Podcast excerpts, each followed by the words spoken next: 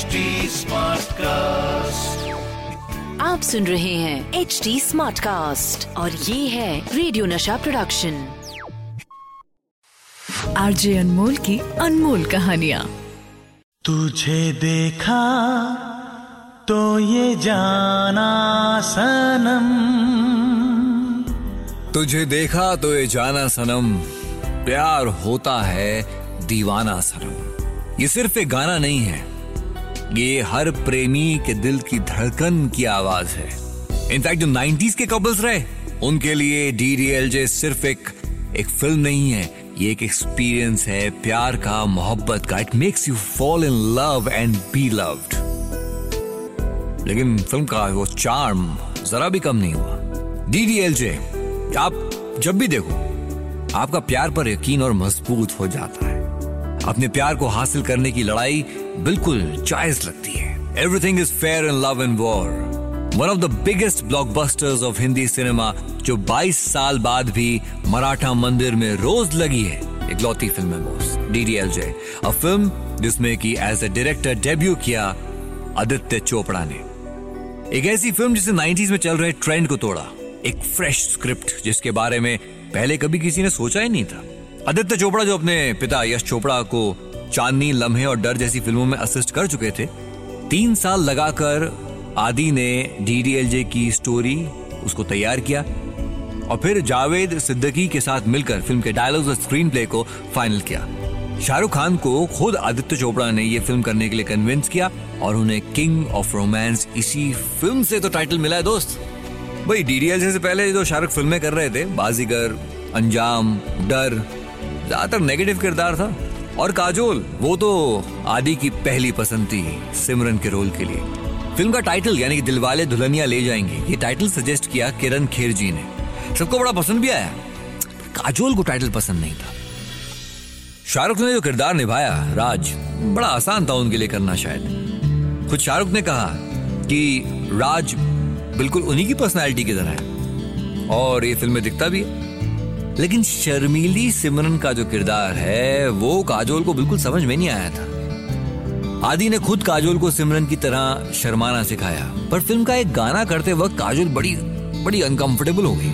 अच्छा जहाँ एक तरफ़ सिमरन की तरह होना एक अनकंफर्टेबल चीज़ थी लेकिन एक गाना ऐसा था जहाँ पे की काजोल बड़ी कंफर्टेबल हो गई। वो गाना था जरा सा झूम लूँ मैं। अरे नारे नारे ना जरा सा घूम लूँ मैं। अरे नारे नारे ना तुझे चूम लूँ मैं। अरे नारे बाबा ना। मैं चली।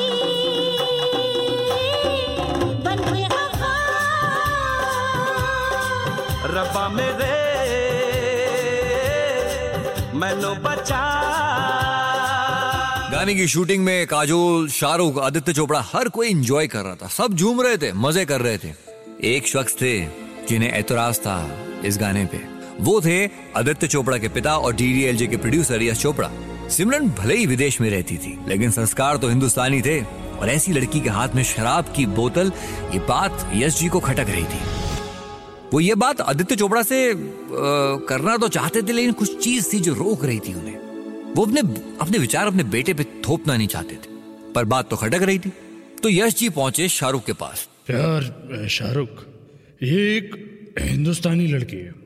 इसके हाथ में शराब की बोतल दिखाना मुझे तो सही नहीं लग रहा है। तुम एक बार आदि से बात करो इस बारे में। शाहरुख के सामने यश जी ने अपनी बात को रखा और एज अ दोस्त एज अ फ्रेंड आदि से बात शेयर करने के लिए कहा। अब शाहरुख के लिए थोड़ी सी मुश्किल हो गई क्योंकि वो आदित्य चोपड़ा का विजन समझ रहे थे। पर फिर भी यश जी की बात को तो रखना ही था। तो शाहरुख, आदित्य चोपड़ा के पास पहुँचे और बोला यार वो लड़की के हाथ में शराब की बोतल शायद सही नहीं लगेगी।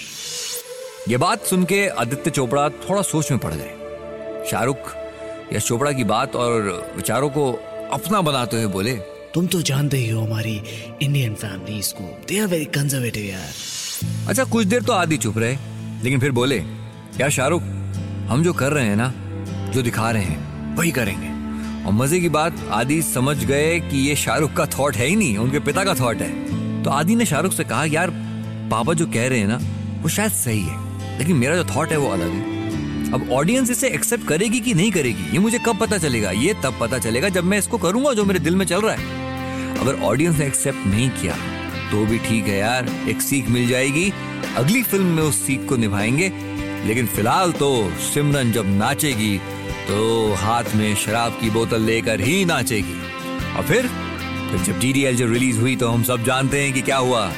आदित्य चोपड़ा बिल्कुल सही कह रहे थे। ऑडियंस आज भी जब देखती है तो बार बार उसे भी ऐसे झूमने का मन करता है। जर्रा सा झूम लू मैं। जरा सा झूम लूँ मैं। अरे नारे नारे ना जरा सा घूम लूँ मैं। अरे नारे नारे ना आ तुझे चूम लूँ मैं। अरे नारे बाबा ना। मैं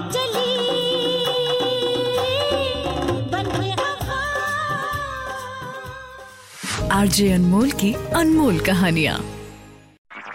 आप सुन रहे हैं एच डी स्मार्ट कास्ट और ये था रेडियो नशा प्रोडक्शन। H smart Smartcast.